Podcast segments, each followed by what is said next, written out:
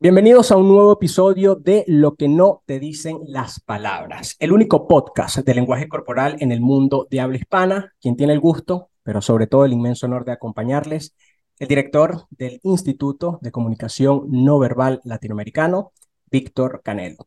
Como les comenté en este primer episodio, pues este podcast tendrá el objetivo de hablar lógicamente del lenguaje corporal, pero también podríamos tocar otros temas como lo puede ser la seducción, la persuasión, la medicina, psicología.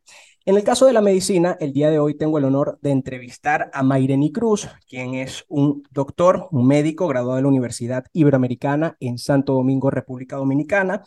Es especialista en medicina de adicción, también internista, estudió en la Universidad de Wisconsin aproximadamente año y medio. Actual, eh, actualmente vive en Massachusetts trabajando en el Haywood Hospital y es jefe en medicina interna de uno de los hospitales de esa localidad. Mayreni, un gusto poder entrevistarte para este podcast. Víctor, muchas gracias por invitarme. Me siento muy honrado eh, formando parte de tu podcast he sido un seguidor tuyo por los últimos años y me acuerdo cuando nos encontramos en el aeropuerto, qué contento me puse cuando te pude ver allá. Así que gracias por invitarme. Sí, bueno, eh, para que las personas entren en contexto, bueno, digamos que, que este año eh, tuve la oportunidad de, de, de, viajar bastante y en una oportunidad estaba haciendo escala en el aeropuerto de República Dominicana en Santo Domingo. Y bueno, siempre aprovecho cada vez que estoy en aeropuertos grabar contenido de lenguaje corporal para subirlos. Termino de grabar el, el Reels en, en el aeropuerto de República Dominicana y cuando me dirijo a la puerta de embarque, se me acerca una persona y me dice, te acabo de ver, ¿cómo estás? Y claro, en esos momentos yo trato de no decir, pero no te conozco de dónde eres. Y yo sigo la corriente y después que estamos un rato conversando, yo pregunto, ya amigo, disculpe, pero nos conocemos de dónde. Entonces ahí es cuando Mayreni me dice, no, yo te sigo desde hace tiempo en las redes sociales eh, me, gusta, eh, me gusta mucho el contenido que, manejas. Y bueno, a raíz de eso fue que, bueno, intercambiamos números y se, está dando la oportunidad de hacer este podcast. Pero es algo que nunca me ha pasado. En Barquisimeto, bueno, yo soy de, de, Barquisimeto, en Venezuela. En Venezuela me pasa poco que me reconozcan y bueno, imagínate tú, en República Dominicana, pues muchísimo menos. Sí, pues, pues, yo estaba en el aeropuerto esperando para el vuelo y estoy viendo el, el, el, contenido y te veo y te veo reportando desde el aeropuerto. Yo eh, me gustaría ver si lo veo aquí, a ver si lo puedo saludar y entrando a la puerta de embarque te veo ahí. Aquí es mi, aquí es mi oportunidad para saludarlo. Así que, y, y, y es, es, importante mencionarte que empecé a seguirte. No me acuerdo cómo llegué a tu contenido, pero el tema del lenguaje corporal es, es, es muy eh, delicado para mí porque tantas cosas que tú dices que no lo dices, o sea, sin decirlo por las palabras, y cosas que tú le transmites a los pacientes simplemente con una sonrisa o con, o con el eh, prestarle atención. Y por eso desde ahí empecé a seguirte, desde, desde, ese momento. O sea que, una vez más, gracias por invitarme, estoy muy contento por estar aquí y vamos a tener esta conversación a ver qué podemos aportar. Bueno, to totalmente honrado de tenerte como invitado y estoy seguro que este podcast se va a quedar eh, corto para lo amplio que es el lenguaje corporal y también la medicina. Pero primero quiero saber, eh, Mayreni, ¿cómo iniciaste en la medicina? Bueno, eh, es un poco eh, eh, cómico. yo vengo de una familia que casi todo el mundo es médico. Mi abuelo materno, los tíos maternos, mi papá, mi mamá, eh, mis primos, eh, y, con todo eso mi padre no quería que yo fuera médico.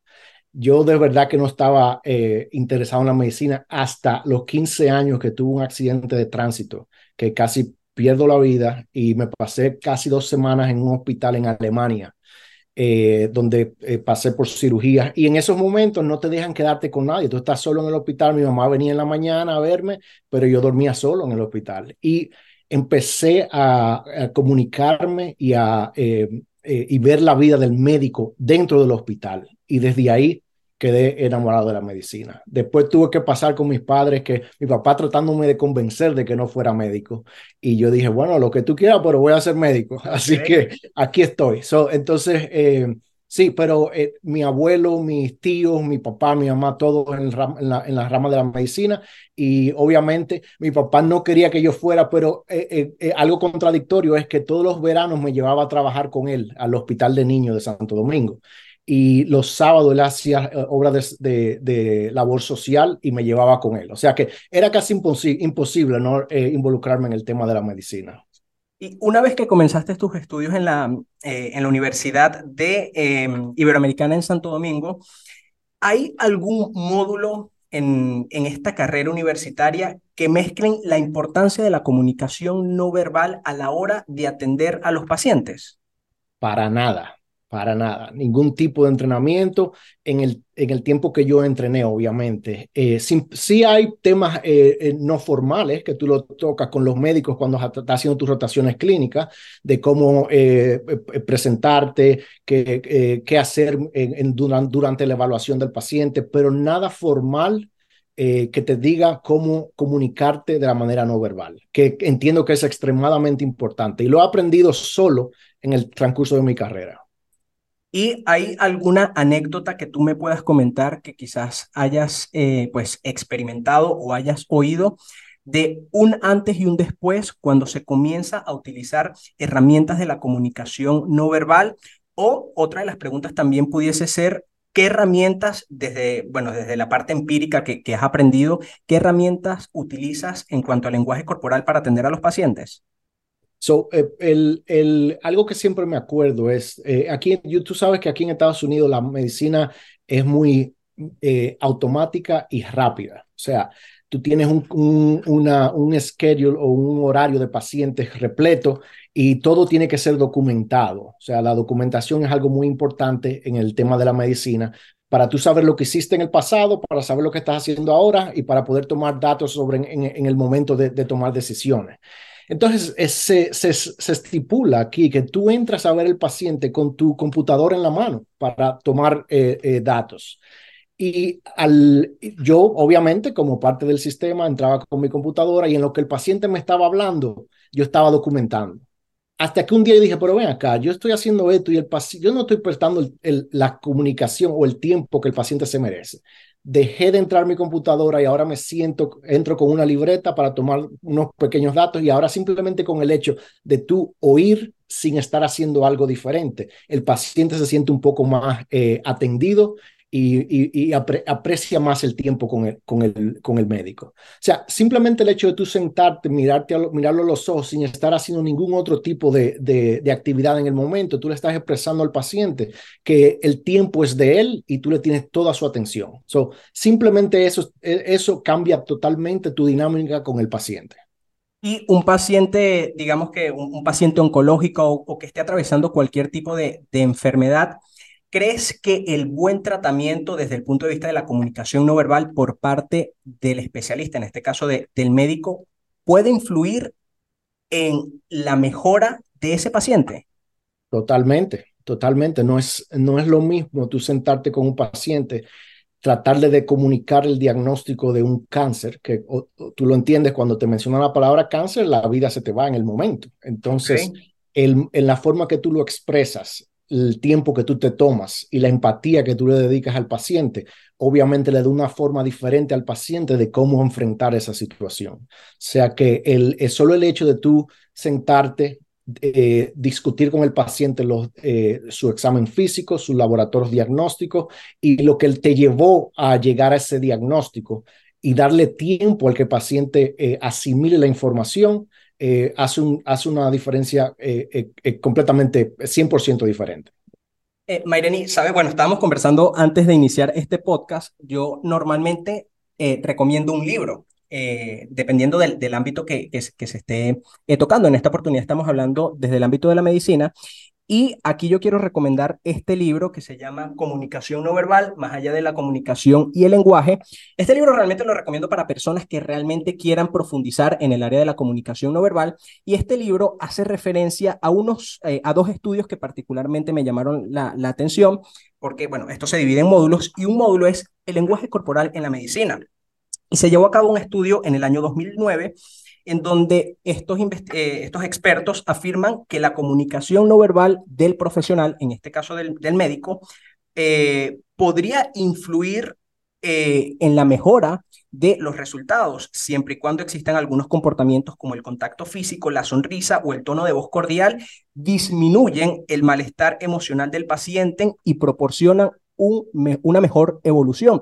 Y esto fue un estudio que particularmente me llamó muchísimo la atención porque creo que en ocasiones se puede subestimar o quizás no le damos tanta importancia al hecho del el contacto físico. Recordemos que, no somos, eh, que, el ser humano de por sí necesita contacto físico y siempre y cuando ese contacto físico sea correspondido, pues obviamente el cerebro va a liberar las hormonas relacionadas a la tranquilidad y el bienestar y pues eso obviamente puede, puede influir para que este paciente evolucione de una manera más positiva. Eh, definitivamente, mira, solamente el hecho, como te explico, eh, cosas sutiles en el tratamiento del paciente. Son solamente el hecho de tú entrar a una oficina, el paciente sentado y tú sentarte a oírlo. Ya simplemente eso eh, crea una sensación de tranquilidad y de que vamos a tener una conversación amable. Eh, muchas veces, y me ha tocado a mí personalmente, ir a médicos que tú, ellos entran a la oficina, entran a verte, ni siquiera se sientan. Entonces, ¿qué te están expresando? No tengo tiempo para ti, tengo cinco minutos para explicarte y si tengo que seguir, ¿verdad? Entonces, simplemente con el hecho de tú sentarte, dedicarle tiempo, mirada fija y en el momento de hacer el examen físico, explicar lo que estás haciendo, cambia totalmente tu relación médico-paciente. Bueno, y hay otro estudio que también lo, cito a continuación, que quizás no está completamente de acuerdo, en esta oportunidad. Fue un estudio que se, eh, que se realizó en el año 2012, que quizás estos expertos o estos investigadores no estaban 100% de acuerdo que el buen tratamiento o el, o las herramientas de la comunicación no verbal influyen directamente en la mejora del paciente, pero lo que sí cita este estudio es que el buen manejo de la comunicación no verbal puede actuar como una variable mediadora a través de la mejora de la satisfacción o la adherencia eh, al tratamiento, que es lo que suele ocurrir muchas veces. Quizás el médico, por no saberse expresar eh, al momento de dar las recomendaciones, quizás este paciente comienza a sentir eh, desconfianza y no quiere, eh, no, quiere aplicarse el tratamiento, pero no es porque el tratamiento sea malo, sino porque el especialista lo comunicó de una forma errónea. Entonces aquí vemos cómo realmente el, lenguaje corporal influye muchísimo en, el, eh, en, nuestras relaciones y por supuesto en el, en el área del, de, de la medicina. Mayreni, eres, eh, eres especialista en, estás especializado en, en, en medicina interna. Y bueno, para nadie es un secreto que hoy en día las drogas es, algo que está latente en, la sociedad y sobre todo pues en, los jóvenes. Te pregunto, ¿cómo las drogas pueden cambiar nuestro lenguaje corporal?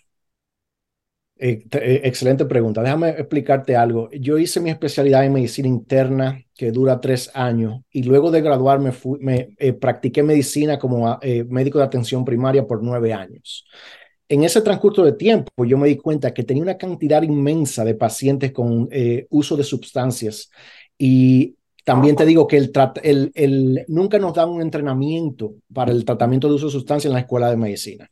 Entonces yo decidí, por eso es que me decido después de nueve años, decir, mira, yo tengo que aprender un poco más de esto porque hay un algo que no le estoy eh, eh, ofreciendo a mis pacientes. Pero ahí es que me dedico a, a, me voy a especializar en la medicina de adicción. Hablando del, del, del, paciente con eh, adicción, eh, definitivamente tú puedes entrar a un, consultorio a ver el paciente tú te das cuenta de simplemente de entrar y verlo a los ojos en qué momento de, eh, de tratamiento está. Si está en un momento de que sí, estoy receptivo para para tener tratamiento. O no, estoy aquí porque hay alguien que me está obligando a estar aquí, ya sea un familiar, ya sea la, el sistema legal, ya sea el, un tema de salud, pero simplemente el, paciente que está en, eh, bajo sustancias nocivas eh, tiene una, una, una, no, te, no, te, no te presta atención, no, hay contacto visual directo, eh, está sudoroso, la cabeza siempre abajo, una expresión no llamativa o, lo que le llamamos el poker face, que, que, que, no expresa ningún tipo de emoción tú te das cuenta simplemente sin dirigir una, una palabra. Tú te puedes dar cuenta en el momento, en, en, el, en el estado de tratamiento que está el paciente ahora. Ahora bien, ¿cuáles serían esos comportamientos de una persona que está consumiendo drogas. Y te lo pregunto porque posiblemente esta puede ser la pregunta de una madre o de un padre. ¿Será que mi hijo está comenzando a consumir drogas? Y pues obviamente ese, ese chico o esa chica no lo va a decir. Pero obviamente el cuerpo siempre, eh, siempre habla y las reacciones fisiológicas también pueden estar presentes. ¿Cuáles serían esos comportamientos que una madre debería estar atenta si este, este hijo o esta hija lo, lo presenta? Excelente. Eh, lo, lo, primero es que acuérdate que el, la persona es un, eh, es un ente en total. O sea, tenemos una relación eh, social tenemos un estado em, emocional, espiritual, físico y todo eso. Las personas que empiezan con, en, el, uso de sustancias, todo se empieza a poner más pequeño, su, eh, entorno social se disminuye, se aíslan de sus compañeros, dejan de hacer cosas que usualmente eh, disfrutaban en el pasado. Por ejemplo, tenían un hobby de jugar eh, béisbol o pelota o montar bicicleta y ahora simplemente tú lo ves retraído en, en, en, en su habitación, eh, no sale a la, a la, sala a disfrutar con la familia, eh, tienes temas de historias de que sí, voy al, supermercado a comprar algo y después viene seis horas más tarde. Tú vas notando el, el, cambio de la personalidad y la disminución de su entorno social. Siempre se disminuye, se aísla y eso es un primer punto de que se pudiera estar pasando por algo como la adicción a sustancias. Es muy sutil y si tú no lo estás, si es una familia que no está muy unida, probablemente pase desapercibido, obviamente. Después, obviamente, empiezan los cambios físicos, que ya son más obvios, generalmente ya es cuando los familiares empiezan a notarlo, pero generalmente era, eh, empieza con, la, con lo social disminución del entorno eh, eh, social, disminución de, la, de la, del contacto eh, con familiares, aislamiento del paciente y no quiere contactarse con, con, amigos y dejan de hacer actividades que disfrutaban en el pasado. Bueno, ahora te hago una pregunta y bueno, esto fue una experiencia que, que viví durante mi, mi, estadía en Europa, que bueno, estuve el primer semestre y pues en Europa es sumamente común que drogas como la marihuana sea algo legal. Y cuando yo conversaba con estas personas y yo les preguntaba, ¿pero te consideras adicto? Y, dice, y decían que no. Entonces, una de las frases, palabras más, palabras menos, pues traduciendo del, del, del, inglés al español, eh, del inglés al español, es que me decían, una vez al año no hace daño, o sea, de vez en cuando, yo lo consumo es de vez en cuando. ¿Eso de igual manera repercute en la salud o el, el, hecho de no consumirla de manera constante o de manera frecuente no afecta nuestra, nuestra salud. Es bueno diferenciar el, el tema de dependencia y adicción, porque tú puedes salir y beberte una, una copa de vino o una cerveza, eh, eso no te hace un, un, alcohólico. Entonces, que tú uses una sustancia eh, experiment, experimentando una vez no te hace eh, adicto a esa sustancia tenemos que entender que la cantidad o el tipo de sustancia no hace el diagnóstico de adicción. Tú tienes que tener, tiene que ser eh, una sustancia que tú la uses frecuentemente, eh, eh, independientemente de los efectos negativos que te esté causando. O sea, uso esta sustancia, me está causando cosas negativas y a, a pesar de eso sigo usándola. Y dedico más tiempo en usar una sustancia que en hacer las cosas que tengo que hacer en mi día a día volvemos otra vez a la, al, al, círculo social y a, a los hobbies. paciente que empieza a usar la marihuana, la usa un día, no pasa nada. Después vuelve una vez al mes, no pasa nada. Después empieza que la necesita cada tres días y empieza a buscar la forma de conseguir esa sustancia. Y empieza con que me la, me la dio un amigo, la tengo que comprar, ahora no tengo dinero, pero ahora tengo que robar para eso y eh, empiezo a robar o empiezo a, a, pedir prestado y no puedo pagar. Entonces ya se está convolviendo en un comportamiento adictivo. El uso de una sustancia una vez no te hace adicto. Te puede hacer dependiente de la sustancia, pero no adicto. Es bueno entender esa diferencia. Ok, no te hace adicto, pero perjudica la salud. De, definitivamente, sí. No hay ningún tipo de sustancia que, que de esas sustancias, drogas que, que, que sea beneficial. El, el, en el pasado, ¿te acuerdas que decíamos que una copa de vino era bueno para el corazón? No, no hay eh, eh, eh, cantidad de alcohol que es ayuda para nada. O sea, lo, lo bueno sería no tomar alcohol alguno en la, generalmente ya la persona, la, sociedad le ha perdido el miedo a la marihuana. hay personas que la usan para la ansiedad, pero ¿qué pasa cuando, cuando se te van los efectos de la marihuana? La ansiedad duplica. O sea, que no hay un efecto eh, positivo para el uso de ese tipo de sustancias. O sea, que mucha gente se acomodan, sí, pero que no es adictiva, sí, pero no te está haciendo ningún beneficio. Simplemente como eso. Ok, ahora imaginemos el caso de una persona que acepta que es adicta a estas sustancias, a la marihuana o cualquier otro tipo de droga, ¿cuáles serían esas recomendaciones para salir de las drogas? Bueno, lo primero de todo es identificar, o sea, reconocer que tengo un problema y buscar ayuda. O sea, si cuando tú lo reconoces y entiendes que hay un problema y busco ayuda, el, el tratamiento está disponible. El, el, el punto está en el momento en que tú empiezas a usar la sustancia, luego la sigues usando y al momento en que te das cuenta que es un problema o que quieres identificarlo, que quieres eh, reportarlo a tus familiares o al médico.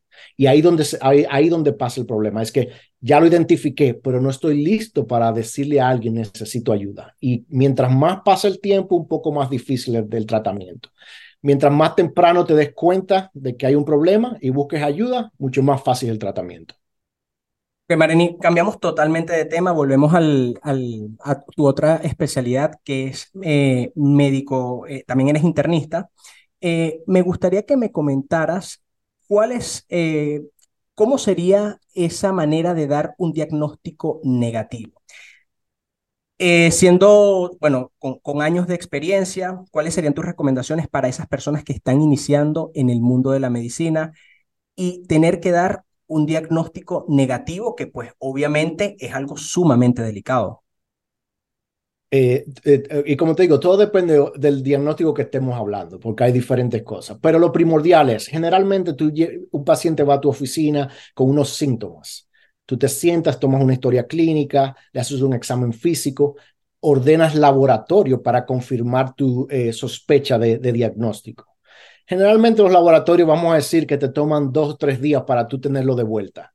Lo primero que yo hago eh, es que cuando tengo los laboratorios, voy de nuevo a la historia, ok, el paciente me dijo esto, encontré esto en el examen físico y los laboratorios están confirmando lo que yo sospechaba. Ah, como te dije, aquí la medicina es muy automatizada. Generalmente tú recibes una llamada de una enfermera. Mira, el doctor eh, te hizo el laboratorio y dice que tú tienes diabetes. Tienes que tomarte este medicamento eh, y te ve en cuatro meses. Yo prefiero, en vez de eso, primero yo llamo al paciente. Mira, tengo los laboratorios aquí, quiero que vengas a mi oficina para que discutamos. Eh, prefiero dar esos diagnósticos negativos eh, eh, en persona porque van a crear una, cantidad de preguntas que por teléfono no es, no, no es justo respondérselo al paciente. Entonces, traer al paciente, sentarlo, estar de frente, darle tiempo para asimilar lo que tú le estás diciendo y para que pueda tener tiempo para hacer preguntas es lo primordial.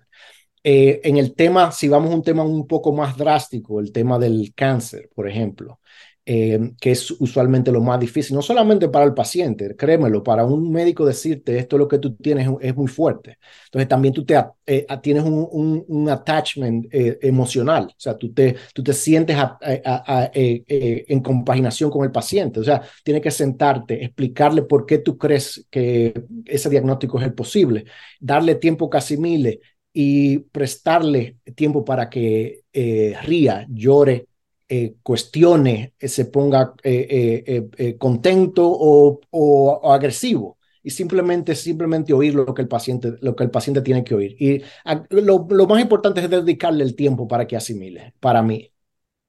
Mayrani, ¿y cuáles serían las recomendaciones para esas personas no que padecen la enfermedad, sino que están acompañando a quienes padecen? Porque también puede ocurrir, quiero ayudar a esta persona, entonces lo que hacen es como agobiarlo, preguntarle demasiado cuando esa persona quizás lo que quiere es un poco de espacio. Eh, si estamos hablando sobre temas crónicos, de, diagnóstico de enfermedades crónicas como la diabetes, hipertensión, cáncer, eh, salud cardiovascular, eh, como te digo, siempre eh, cuando tú le das un diagnóstico eh, a un paciente de enfermedades crónicas, el paciente tiene que entender y asimilar lo que está pasando. al tiempo de que tú, como, como acompañante, lo que te corresponde es solamente orientar y estar presente y ser un ente de, de, acompañamiento. Eh, obviamente, si tienes una experiencia de medicina, podrías darle datos que ayuden a asimilarlo y, eh, y cómo acompañarlo, llevarlo a los sitios que tenga que, ir en el momento. El, yo lo que les recomiendo es, en ese momento los pacientes lo que quieren es una persona que esté con ellos y que los oiga simplemente. O sea que eso sería lo primordial y ayudarlo en tomar decisiones. Al final, el paciente el adulto, obviamente, es el que toma su decisión de cómo va a tratar su, su enfermedad. Y al principio hay un, hay un punto de negación que el paciente, no, eso no soy yo, yo no tengo ese problema, yo no voy a tomar medicamentos y eso hay que dejarle tiempo para que el paciente asimile. Mientras más los agobies diciendo, tienes que hacer esto, tienes que hacer lo otro, creas más resistencia. Entonces, como médico, lo primero que yo hago es, yo no resisto, eh, no le creo resistencia, sino simplemente lo dejo que entiendan y yo eh, tienes que encontrar al paciente en el punto donde están y de ahí partir. Paciente no quiere tomar medicamentos. Bueno, yo creo que te convendría esto, esto, esto y esto pero hacemos lo que tú quieras. ¿Cómo lo hacemos para que tú te eh, encajes en el tratamiento que te pueda ayudar a, mejorar? O sea, simple, como eso. Uno de los puntos que, quiero tocar es que, eh, bueno, hay diferentes ramas que de, de, la psicología o de la medicina que afirman que las enfermedades son emocionales.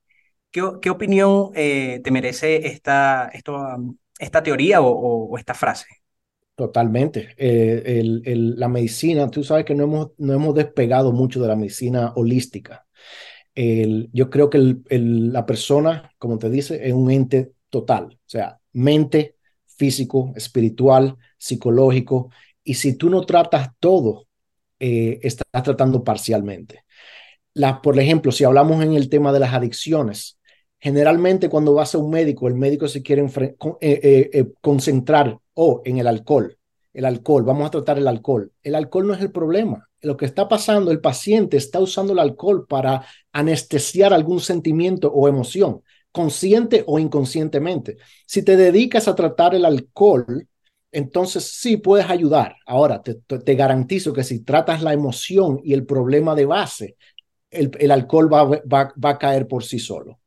Eh, totalmente, cuando yo veo un paciente con adicciones, lo primero que hago, y muchos de ellos me preguntan, ¿por qué usted me hace todas estas preguntas? Yo le pregunto, ¿dónde vives? ¿Con quién vives? ¿Cómo están tus padres? ¿Cómo están tus hijos? Eh, ¿Fuiste al colegio? ¿Fuiste a la universidad? Dime todo esto. Y cuando yo pregunto, doctor, ¿y para qué usted quiere saber todo eso? Bueno, pues es que ese eres tú, tú no eres la adicción. Yo quiero que tú vuelvas a encontrarte donde tú estabas. Entonces, si nos, si nos enfocamos en la persona, mira, tú tienes hijos, tú tienes una familia, tú tienes un, un trabajo, vamos a volver a eso. Acuérdate que tú no eres la enfermedad, tú eres un paciente que te fue diagnosticado con una enfermedad. Tú no eres un paciente diabético, tú eres un paciente con diabetes. O sea, no, te puede, no podemos identificar al paciente con la enfermedad. El paciente es una persona que tiene una enfermedad, simplemente. Entonces, se podría decir que para Maireni Cruz, Maireni Cruz apoya el tratamiento o, las terapias alternativas como lo puede ser la medicina holística o, cualquier otra de, de, estas ramas que, que afirmen que las, eh, que las enfermedades vienen por la mala gestión de las emociones. Completamente. Eh, Víctor, eh, yo trato con mis pacientes cuando, y vamos a hablar, sin hablar de las adicciones, vamos a hablar de la diabetes, por ejemplo, que eh, 36 eh, millones de, habitantes en Estados Unidos tienen diabetes. Si yo voy y te digo, Víctor, eh, los laboratorios resultaron que tú estás positivo para la diabetes, tú tienes tu historia familiar de diabetes, eh, toma este medicamento. No, yo prefiero, vamos a darte las herramientas para que tú puedas tratarte sin medicamentos. Si eso falla, obviamente vamos al medicamento. Obviamente también hay espectros. Si tú tienes una azúcar bien alta, tenemos que usar algo rápido. Pero si yo te tengo que dar las, las técnicas necesarias para tratar todo antes de ponerte en un medicamento. Entonces, eh, totalmente tienes que tratar la emoción, la actividad física, la nutrición, cómo te recuperas, cómo te relacionas con, tu, con tus compañeros y tus familiares. Eso es lo primordial. Luego podemos añadir, añadir medicamentos si todo eso falla. ¿Y cómo se puede comenzar a tener una mejor calidad de vida? ¿Cuáles serían esos, esos tips que, les, que pudieses compartir con nosotros? Simplemente buena nutrición, descanso, Dormir es importante. Nutrición, todo empieza por, por lo que comemos. Una nutrición, una nutrición balanceada, baja en carbohidratos, bajo en azúcar eh, añadidas y ejercicio simplemente. Y obviamente cómo te conectas. El ente humano es un ente social. Eh, si tú no tienes una familia, un compañero, alguien con quien comunicarte, te falta algo. Y esos son los, primordiales, los factores primordiales para una salud eh, eh, holística. Bueno, Mayreni, como te comenté al principio, estaba seguro que este, este, este podcast se, se, iba a quedar corto porque, bueno, la medicina, el lenguaje corporal son, son ciencias que, que tienen muchas aristas y pues obviamente no se puede tocar todo en, en un podcast, pero estoy seguro que, que en una próxima oportunidad te, te, tendré nuevamente como, como invitado para, para que sigas compartiendo con nosotros eh, estas buenas recomendaciones. Eh, puntos de contacto para las personas que quizás tengan alguna inquietud y pudieses pues eh, ayudarlos y, atenderlos. Oh, eh, te puedo dar mi, mi email, que lo puedes poner la, en, la, para que te lo mando por el, por el, por el, el direct message para que lo pongan en, el, en la parte baja, porque ahora mismo no me acuerdo mi, email de la, de, la oficina. Pero eh, eh, obviamente, gracias por tenerme aquí. Te mando el contacto ahora mismo para que lo pongas ahí available para, lo, para tus, los que están oyendo el podcast. Muy honrado de que me hayas invitado y cuando quieras estoy a tu disposición. Mayrení, un gusto y bueno, espero encontrarte nuevamente en uno de los aeropuertos de República Dominicana o cualquier parte del mundo. Me, me encantaría. Bueno, de esta manera finalizamos una nueva edición del podcast Lo que no te dicen las palabras, el único podcast de lenguaje corporal en el mundo de habla hispana. Quien tuvo el gusto, pero sobre todo el inmenso honor de acompañarles, el director en el Instituto de Comunicación No Verbal Latinoamericano, Víctor Canelo. Y les recuerdo que este podcast está bajo la producción de Fabián Morales y la dirección de Carlos Peña.